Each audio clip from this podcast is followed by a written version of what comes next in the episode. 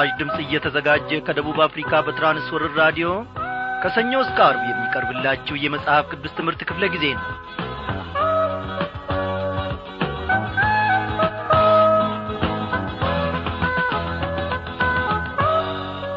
ክቡራን አድማጮች እንደምናመሻችሁ እግዚአብሔር አምላካችን እያንዳንዱን ቀን እየመራንና እየደገፈን ከቃሉም ማድ እየመገበን ማስተዋሉን ዕውቀቱንና ጥበቡንም እያበዛልን እነሆ ለዛሬ አድርሶናል። የነገን ደግሞ እርሱ ያውቃል። በሕይወታችን ውስጥ የሚከናወነውን በሕይወታችን ላይ የሚደርሰውን ነገር ሁሉ እግዚአብሔር ሳይረዳ እግዚአብሔር ሳያውቅ አንዳች ስፍራውን የወሰደ አንዳች የተደረገ ምንም ነገር የለም። እግዚአብሔር አዋቂ ነው። ብዙ ጊዜ ሰዎች ሲታመሙ ልባቸውንና ተስፋቸውን ወደሚጥሉበት ይሻለኛል ብሎ ወደሚያምኑት ሐኪም ቤት ይሄዳሉ። እኔና እናንተ ደግሞ እነሆ ወደ በለጠ ሐኪም መጥተናል። ከሐኪምም በላይ ሐኪም ከአዋቂም በላይ አዋቂ ከመካሪም በላይ ምክርን መለገስ የሚችል የሚያጽናና ልብን የሚያሳርፍ ወደ እግዚአብሔር መጥተናል። በዚህች ምሽት እግዚአብሔር አምላካችን ታዲያ ለጥያቄዎቻችን ለእንቆቅልሾቻችን ግራ ለተጋባንበትም ነገር ሁሉ መልስ ይዞ በዚህች ምሽት ደግሞ ከተፍ ይላል። ለዛሬ ምሽት ብቻ አይደለም ለነገ ምሽት ብቻም አይደለም ለዘላለሙ እንጂ። እግዚአብሔር አዋቂ ነው ወገኖቼ። በእግዚአብሔር ታዲያ ደስ አትሰኙምን? እግዚአብሔር የደስታችን መጀመሪያና መጨረሻ ነው። እኔ በእግዚአብሔር ደስ ይለኛል እስቲ ወንድማችንን መስፍን ጉቱን እንጠይቀው። መስፍን በሕይወት እግዚአብሔርን አዳኝህና አምላክ አድርገ ከተቀበልክ ጀምሮ ነገሮች ተስተካከሉ አልተስተካከሉ ሁኔታዎች ሞሉ ጐደሉ በእግዚአብሔር ደስ ብሎ አታውቅምን? ያንተን መከራ እግዚአብሔር አስወግዶ በእግዚአብሔር ደስ ተሰኝተ አታውቅምን? ቤት ባንተ ደስ ደስ አለኝ ስራዬ ለዚህ ሰነይ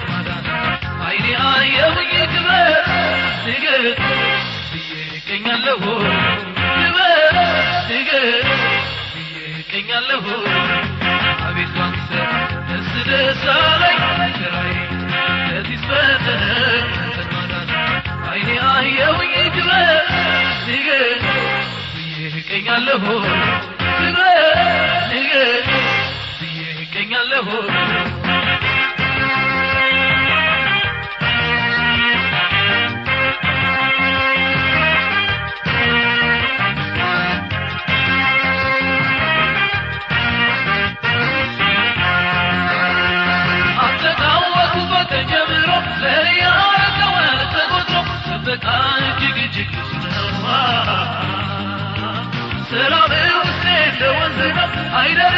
ነው አዲስ ነው አዲስ ነው አዲስ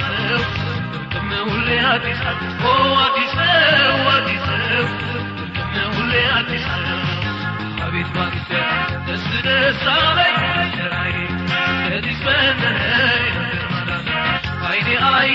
ክበር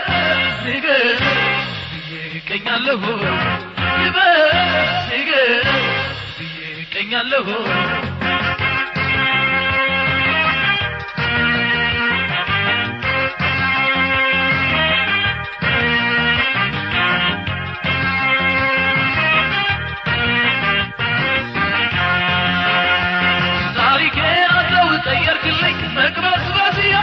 አበቃልኝ ኢየሱስ ነፃነት አወጀልኝ እረካውኔን ባንተ ጌታ ተዳሯችልኝ መገታ መገታ መገታ ከቶንክልኝ መገታ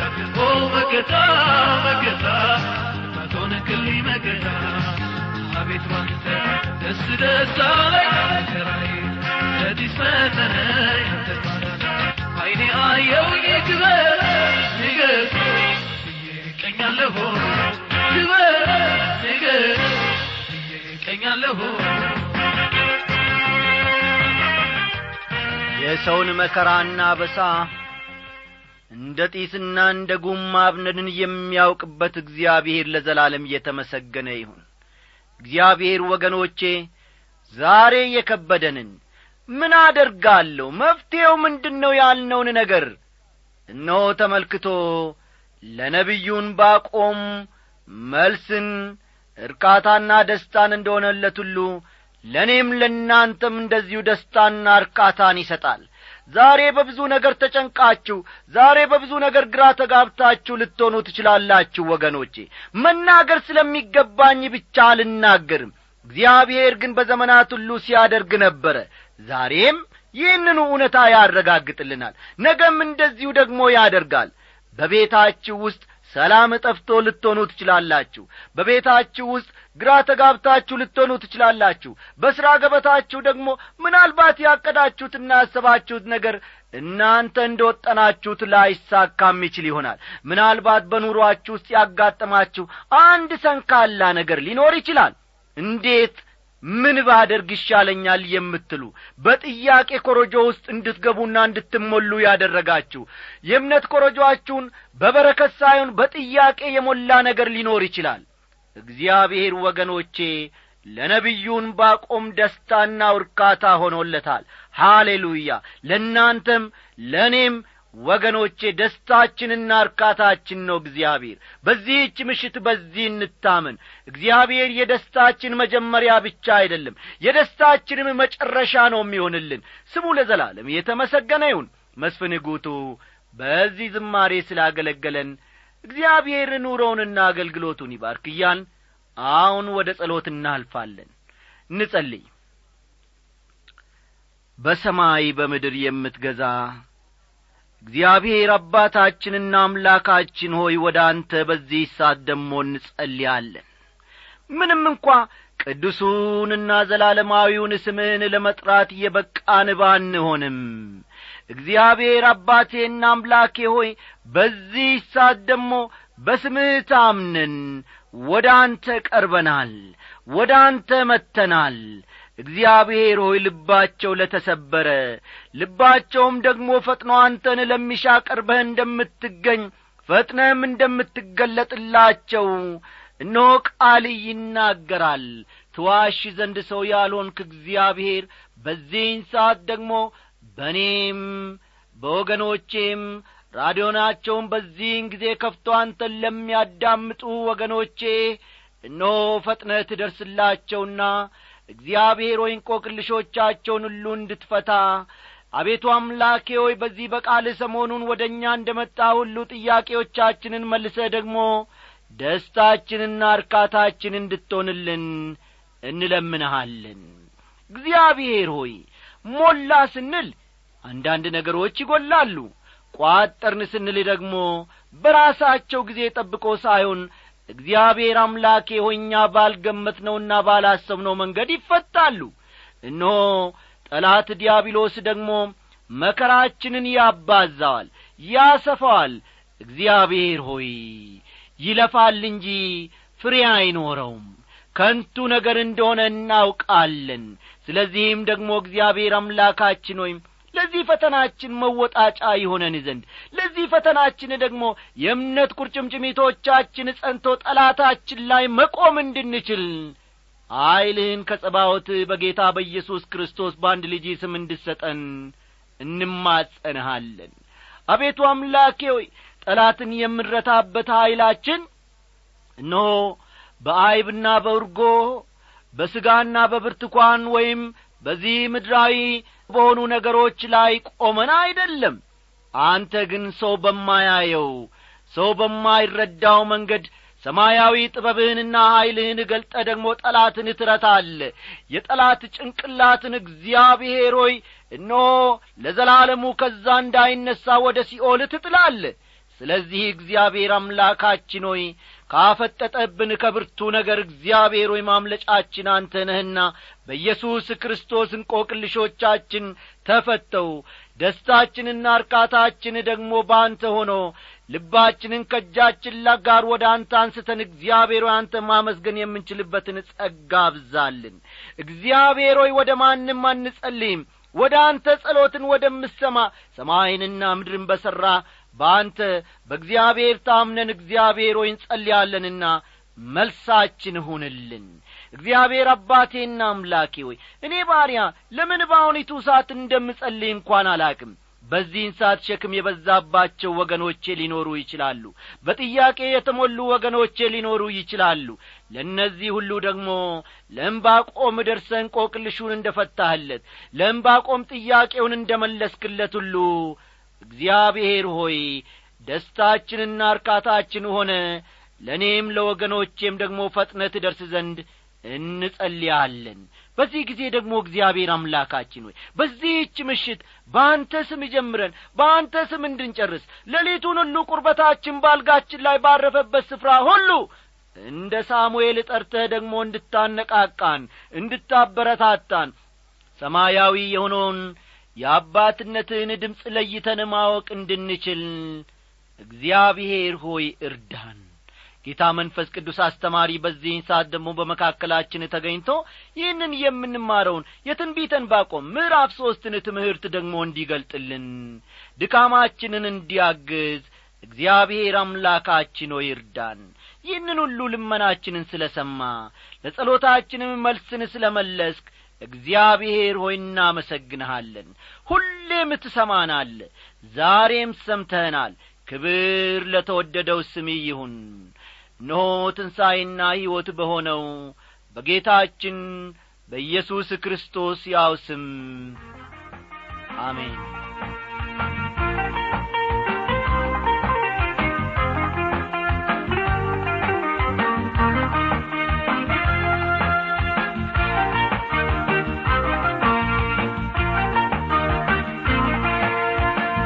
ውድ አድማጮቼ እኔ አምናለሁ እግዚአብሔር በልጁ በጌታ በኢየሱስ ክርስቶስ በኩል ሁላችንንም እንደ ዳሰሰ ሁላችንንም እንደ ተመለከተ በእውነት መቶ በመቶ በእግዚአብሔር ላይ አምናለሁ። ትላንትና ጻፉ ብዬ የሰጠኋችሁ ጥቅስ ምን ነበረ? ተስፋ አያሳፍርም የሚል ነበረ። አዎ እግዚአብሔር አምላካችን ለለመነው ነገር ሳያሳፍረን በእውነት መልስ ሆኖ ደግሞ እነሆ እጃችንን በአፋችን ላይ እስክንጭንና እስክንገረም እስክንደነቅ ድረስ ደግሞ መልስ ሆኖ ይመጣል። ይህንን እኔ አምናለሁ። እናንተም ይህን እንደምታምኑ ተስፋ አደርጋለሁ። እግዚአብሔር ይባርካችሁ። እንግዲህ ባየነው በሦስቱ ምዕራፍ ውስጥ ከትንቢተን ባቆም ምዕራፍ አንድ የነቢዩ ጭንቀትና ሐሳብ እንቆቅልሹን ጥያቄውን ሁሉ በምዕራፍ ሁለት ደግሞ ነቢዩ ግራ ተጋብቶ በጥያቄ ተሞልቶ እንደ ነበረ ከዚያም በኋላ እግዚአብሔር ግንዛቤን መረዳትን እንደ ሰጠው በሦስተኛ ደረጃ ደግሞ እግዚአብሔር ለነቢዩም ባቆም ደስታውና እርካታው እንደሆነ ስንመለከት ነበረ። እንግዲህ ትምህርቱን ለማያያዝ ያክል ትላንትና ወደ ጀመርነው ወደ ምዕራፍ ሦስት መጀመሪያ መለስ ስንልና ከዚያ እንጀምራለንና ወይም እንነሳለንና መጽሐፍ ቅዱሳችሁን እንደ ወትሮ ሁሉ ገለጥ ገለጥ አድርጋችሁ ትንቢተን ባቆም ምዕራፍ ሦስት ቁጥር አንድን አውጡ።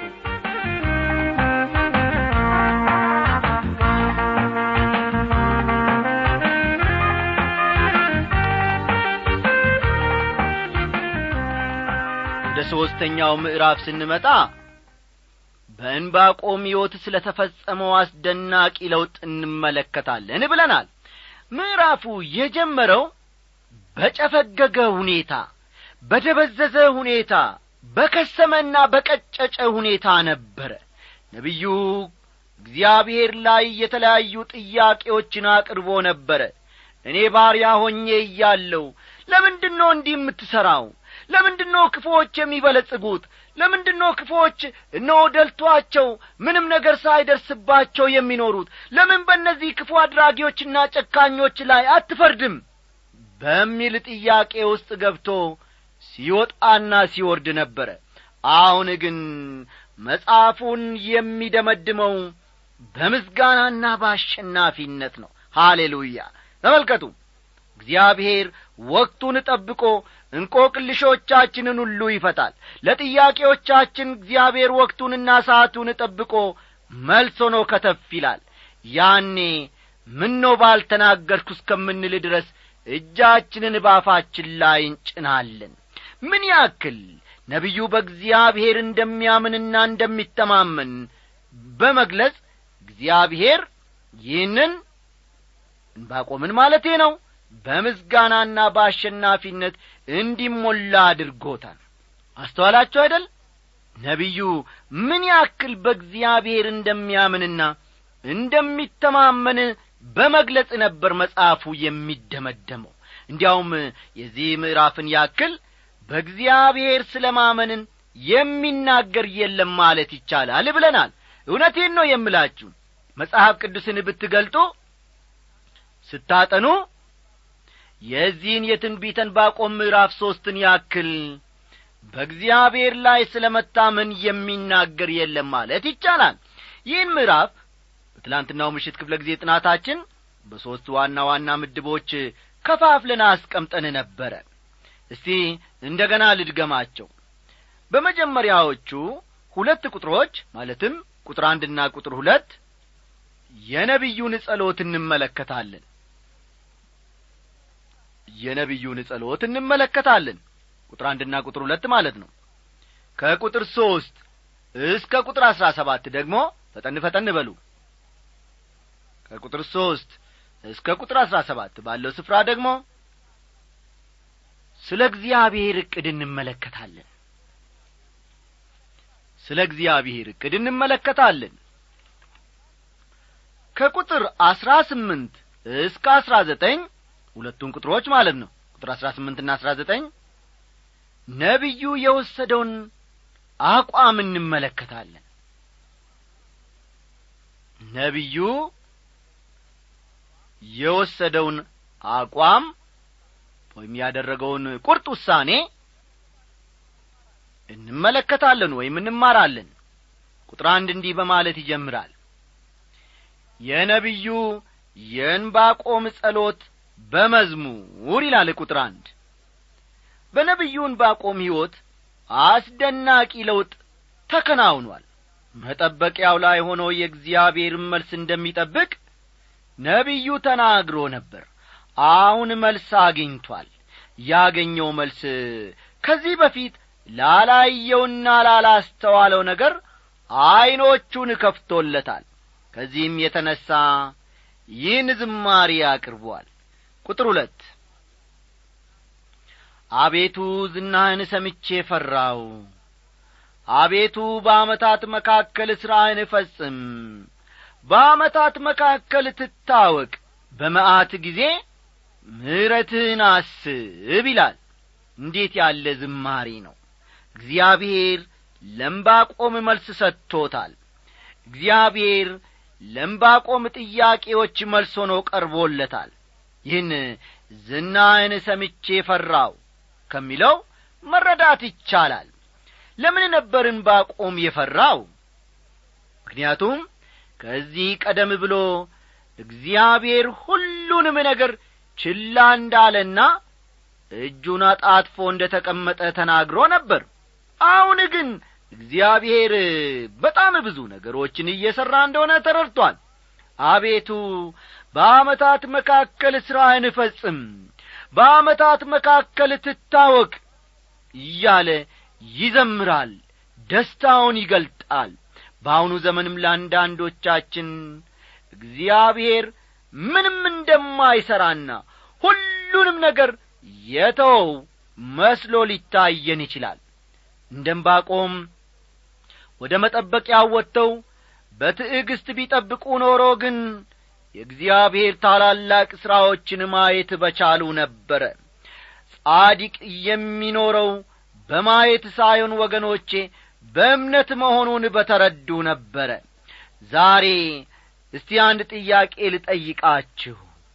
እናንተ በመመላለስ ላይ ያላችሁት በማየት ነው ወይንስ በእምነት ነው? የእግዚአብሔርን እስቲ ዕቅድ በተመለከተ ደግሞ ከቁጥር ሦስት ዘምረን አብረን እስከ ቁጥር አሥራ ሰባት እንመለከታለን። ከቁጥር ሦስት እስከ ቁጥር አሥራ ሰባት ምንድን ነው ብለናል? ስለ እግዚአብሔር ዕቅድ እንመለከታለን ብለናል። በዚህ ክፍል ሦስት ሰዎችን ማየት ይቻላል። ይሁን እንጂ ዋናው ዓላማው ሰው ስላደረገው ሳይሆን እግዚአብሔር ስለ ሠራው ድንቅ ምስጋና ማቅረብ በመሆኑ እነዚህ ሦስት ሰዎች በስም አልተጠቀሱም። ከቁጥር ሦስት እስከ ስድስት ከቁጥር ሦስት እስከ ስድስት አብርሃምን ማየት ይቻላል። ልብ በሉ። ከቁጥር ሦስት እስከ ስድስት ባለው ስፍራ አብርሃምን ማየት ይቻላል። ከቁጥር ሰባት እስከ ቁጥር አስር ከቁጥር ሰባት እስከ ቁጥር አስር ባለው ደግሞ ሙሴን ማየት ይቻላል። ሙሴን ማየት ይቻላል። ከቁጥር አስራ አንድ እስከ አስራ አምስት ኢያሱን መመልከት ይቻላል። ስለዚህ ሦስቱ ሰዎች ማን ማን ናቸው ማለት ነው? አብርሃም ሙሴና ኢያሱ ናቸው። ቁጥር ሦስትን እናንብብ እግዚአብሔር ከቴማን ቅዱሱም ከፋራን ተራራ ይመጣል። ክብሩ ሰማያትን ከድኗል ምዝጋናውም ምድርን ሞልቶአል ይላል። ቴማን በኤዶም ውስጥ ነው የሚገኘው። ፈጠን ፈጠን በሉና እነዚህ ነጥቦች ያዙ። ቴማን በኤዶም ውስጥ ይገኛል። ፋራን ደግሞ የሲና ልሳነ ምድር ነው የሲና ልሳነ ምድር ነው። ብዙ ሰዎች እንደሚስማሙት ይህ የሚናገረው እስራኤል ከግብፅ ስለ ወጡበት ዘመን ነው። ይሁን እንጂ ይህ ከመሆኑ ረጅም ዓመታት አስቀድሞ አብርሃም ወደ ግብፅ ሄዶ እንደ ነበር በትክክል ይታወቃል። እዚህ ላይ የእግዚአብሔር ክብር እጅግ ደማቅ በሆነ ሁኔታ ተገልጿል። ክብሩ ሰማያትን ከድኗል ምስጋናውም ምድርን ሞልቶአል ይላል። ይህ ሙሉ በሙሉ የሚፈጸምበትን ጊዜ ገና ወደ ፊት እየጠበቅን ነው ወገኖቼ። ያም ሆኖ ከተደረገለት ነገር የተነሣ አብርሃም እግዚአብሔርን ማመስገኑ እውነት ነው። የእስራኤል ልጆች ከግብፅ ባርነት በወጡበት ጊዜ ቢያንስ እንኳ መጀመሪያ ላይ እግዚአብሔርን የማመስገን ሕይወት ነበራቸው ወገኖቼ የእግዚአብሔር ክብርና ግርማ ሊያስገርመን እርሱንም ወደ ማመስገን ሊመራን ይገባል። አምላካችን እጅግ አስደናቂ አምላክ ነው። እግዚአብሔር ይመስገን። ቁጥር አራት ጸዳሉም እንደ ብርሃን ነው። ጨረር ከእጁ ወጥቶአል ኀይሉም በዚያ ተሰውሮአል ይላል። ፀሐይ ስትወጣ ጨረሯን ትፈነጥቃለች ያኔ ምድርን ሸፍኖ የነበረው ጨለማ ይወገዳል። መንግሥቱን ለመመስረት ጌታ ኢየሱስ ክርስቶስ ወደዚህ ምድር ሲመለስ የሚሆነውም ይኸው ነው። ክብሩ ምድርን ይሸፍናል። ቁጥር አምስት ቸነፈር በፊቱ ይሄዳል የእሳትም ነበልባል ከእግሩ ይወጣል ይላል። ይህ ሙሴን ይመለከታል። ምክንያቱም ሙሴ የእስራኤል ልጆችን እየመራ ከግብፅ ምድር በወጣ ጊዜ ግብፃውያን ላይ የተለያዩ መክሰፍቶች ወርደዋል። ከእነዚህ መክሰፍቶች አንዱ ቸነፈር ነበር። ቁጥር ስድስት ቆመ ምድርንም አወካት ተመለከተ አሕዛብንም አናወጠ። የዘላለም ተራሮች ተንቀጠቀጡ የዘላለም ኮረብቶች ቀለጡ መንገዱ ከዘላለም ነው ይላል። አንዳንድ የጥንት ትርጉሞች ይህንን ብን ብለውታል? ምድርንም ለካት ይላሉ። እግዚአብሔር ለአብርሃም ይህችን ምድር እሰጣለሁ ብሎት ነበረ። አስታውሱ ወገኖቼ ለአብርሃም ምን አለው እግዚአብሔር? ይህችን ምድር እሰጣለሁ ብሎት ነበር። በሌላ አነጋገር ምድርን ለካት ምድርን ሰፈራት ማለት ነው ተመለከተ አሕዛብንም አናወጠ የዘላለም ተራሮች ተንቀጠቀጡ የዘላለምም ኮረብቶች ቀለጡ መንገዱ ከዘላለም ነው ይላል። እስቲ ቁጥር ሰባትን እናንብብ። የኢትዮጵያ ድንኳኖች ሲጨነቁ አየው የሚዲያም አገር መጋረጃዎች ተንቀጠቀጡ ይላል። ሙሴ ለአጭር ጊዜ ወደ ሚዲያም ምድር ሄዶ እንደ ነበር መጽሐፍ ቅዱስ በትክክል ይናገራል። አንዳንድ ምሁራን እንደሚነግሩን ከሆነ ደግሞ የፈርዖን ልጅ ልጅ ሆኖ በቤተ መንግሥት ሲኖር በነበረበት ጊዜ ሙሴ ሰራዊት እየመራ ወደ ኢትዮጵያ ሄዶ ነበር። ይሁን እንጂ በቃልና በሥራ የበረታ እንደ ነበር በጽሑፍ ሰፍሮ ያለ ነገር ነው። የሐዋርያት ሥራ ምዕራፍ ሰባት ቁጥር ሀያ ሁለትን ተመልከቱ የሐዋርያት ሥራ ምዕራፍ ሰባት ቁጥር ሀያ ሁለት ቁጥር ስምንት ደግሞ እንዲህ ይላል።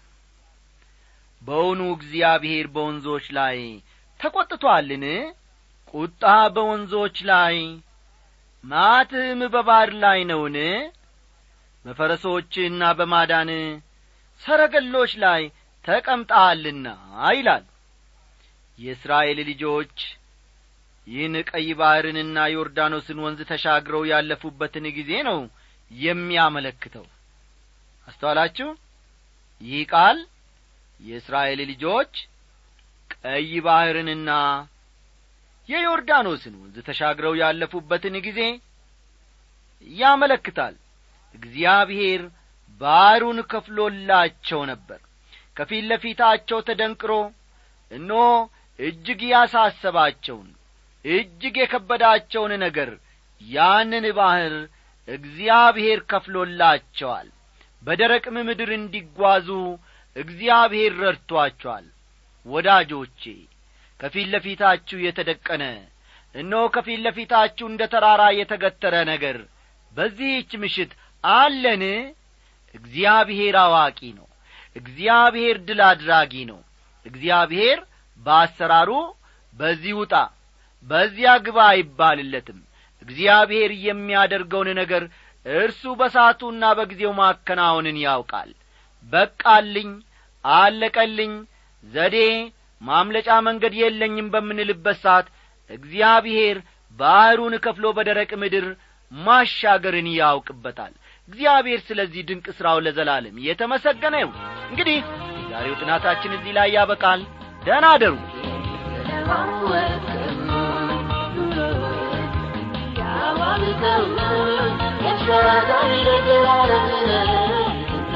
ያልተገባኝ